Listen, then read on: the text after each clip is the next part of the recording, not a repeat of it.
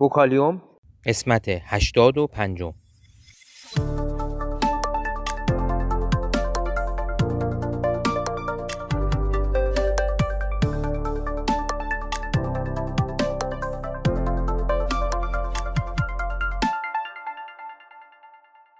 صدای ما را از آسمان نمای گنبد مینا در منطقه فرهنگی گردشگری عباس آباد تهران میشنوید.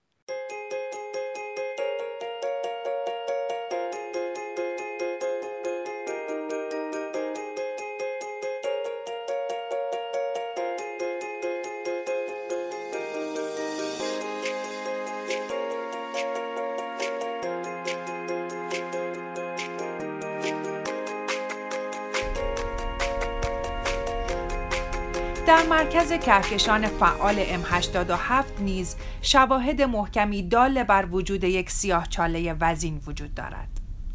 قرص چرخنده‌ای که در اطراف مرکز این کهکشان در گردش است دارای سرعت زیادی است که تنها به وسیله یک جرم فشرده 3 میلیارد برابر جرم خورشید می‌تواند ایجاد شود.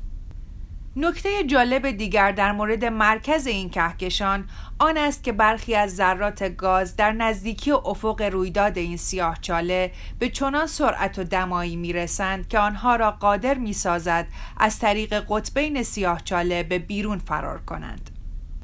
این ذرات ستونی از مواد را درست می کنند که مانند یک فواره تا فواصل بسیار زیاد از سیاه چاله مرکزی گسترش می آبد. تا جایی که در برخی از تصاویر تهیه شده از این کهکشان به خوبی دیده می شود.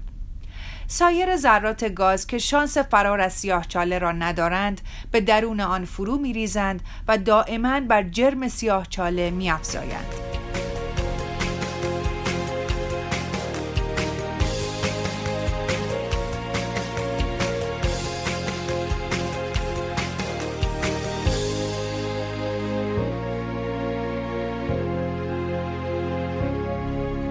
با ترکیب داده ها و تصاویر حاصل از رصدخانه اشعه ایکس چاندرا و تلسکوپ فضایی هابل مشخص شده که منبع اشعه ایکس دجاجه X-R1 دارای قرص چرخانی از مواد است که ضمن سقوط به درون سیاهچاله مرکزی تابش خود را از دست می دهند.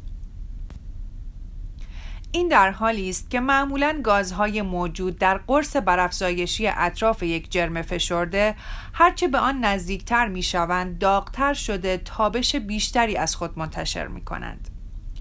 کاهش تابش X و ماوراء بنفش مواد ضمن سقوط به طرف سیاهچاله دجاجه XR1 شاهدی بر وجود افق رویداد در اطراف این جرم است که اجازه نمی دهد هیچ تابشی از آن فرار کند. این در حالی است که معمولا گازهای موجود در قرص برافزایشی اطراف یک جرم فشرده هرچه به آن نزدیکتر می شوند داغتر شده تابش بیشتری را از خود منتشر می کنند. کاهش تابش X و ماورای بنفش مواد ضمن سقوط به طرف سیاه چاله دجاجه XR1 شاهدی بر وجود افق رویداد در اطراف این جرم است که اجازه نمی دهد هیچ تابشی از آن فرار کند.